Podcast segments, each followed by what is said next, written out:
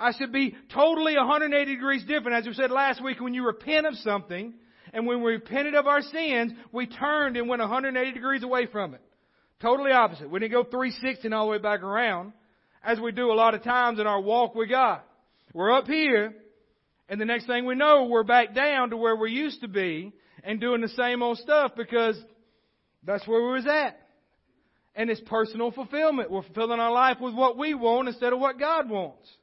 So, so alright, so to be in Christ, He's got to be, Christ is part of us. He lives inside of us. His Spirit dwells in us.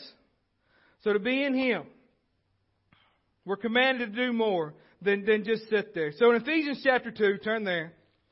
We'll start there first. Brad didn't read this part this morning, so, so we're good. So we all know that God chose the children of Israel as a, the Jewish people to be His chosen people in the Old Testament, right? He sat down for that. And then he, he called for Abraham to bring all the males in and be circumcised, and that would be how they would be held apart as God's chosen people. One of the ways was that circumcision of all the males. And so for, for thousands of years, the ones that were not the Jewish people, the children of Israel, had no hope. We, in America, if that was still today, would have no hope without Jesus. We had no hope. They had no way of coming to God. Why? Because that's just the way it was back then. They, they had no, they had no hope. You couldn't be a Jew if you wasn't born a Jew. Does that make sense? You couldn't be an Israelite if you wasn't born an Israelite.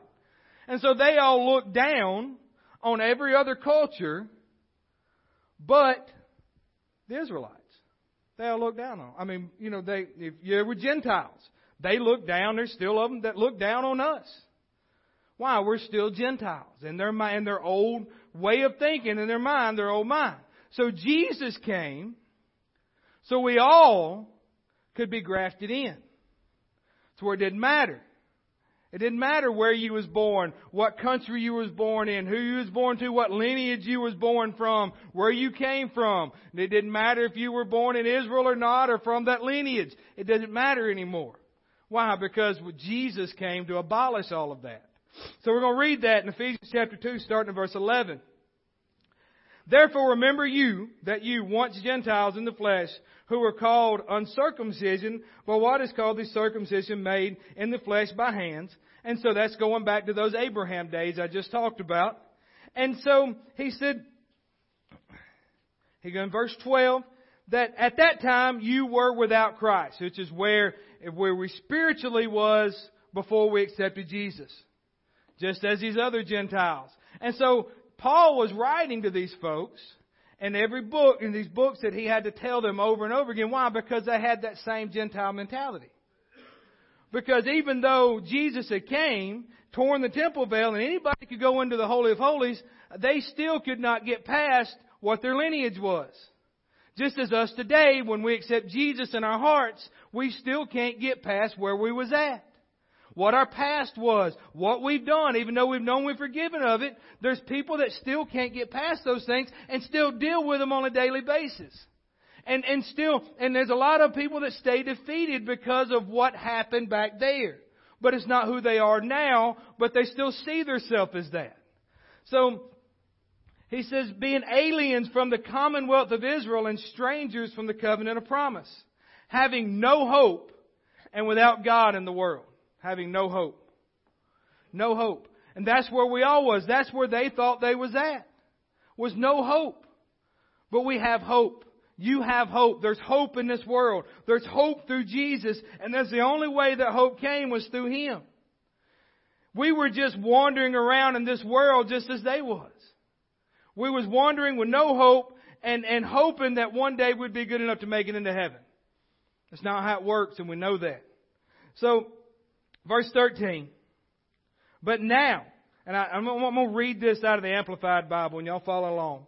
I love how it says, but now at this very moment. At this very moment. Not, not in the future. Not, I mean, it is in the future, but where we are right now, it is 11.03 a.m. on January 7th, 2024. So right now, where we're at. Right now. But now, at this very moment, in Christ Jesus. So you, who once were so far away from God, have been brought near by the blood of Christ. That's the only way we can be in Christ, is because of the blood of Christ. That's the only way we can be brought near is through the blood of Jesus.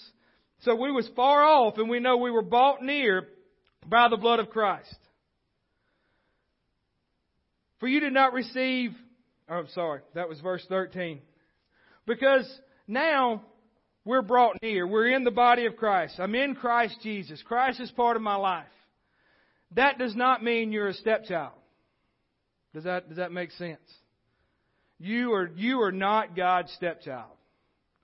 You, you have all the benefits from being adopted and grafted into the family of God as, as what He promises every one of us. We have all those benefits.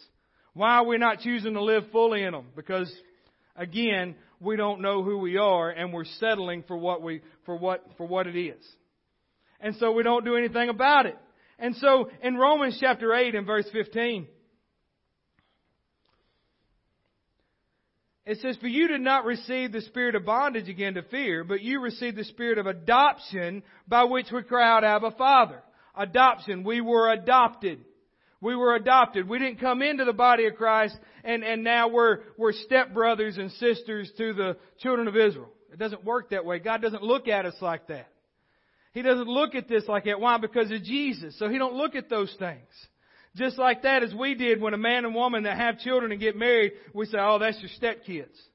Oh, that's this. They're, they're that. And, and so God does not look at those like that in our life. We, when we come into the body of Christ, we are adopted in. That means, and it goes on to say in verse 16, the Spirit Himself bears witness with our spirit that we are children of God.